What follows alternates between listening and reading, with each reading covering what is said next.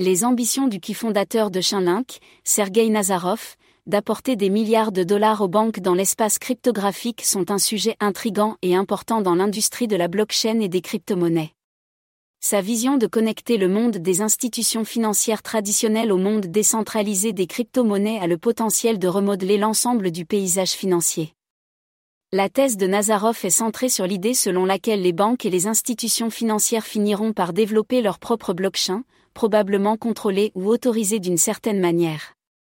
Ces banques symboliseront les actifs du monde réel sur leur chaîne propriétaire, cherchant à exercer un contrôle total sur leurs actifs et leurs produits financiers.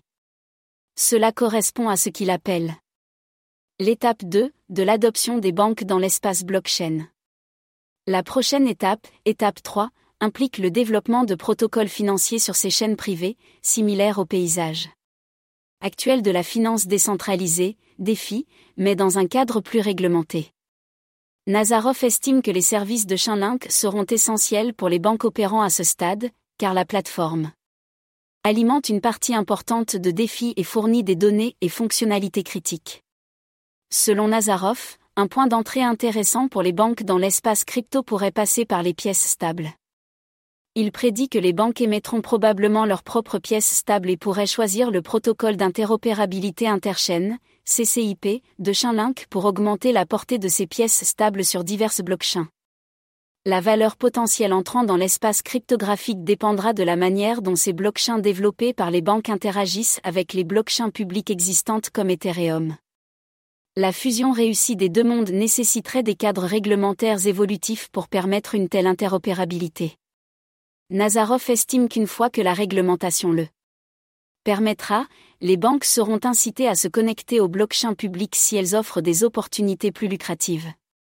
Cela pourrait entraîner un afflux important de capitaux et d'actifs du système financier traditionnel vers le secteur de la blockchain.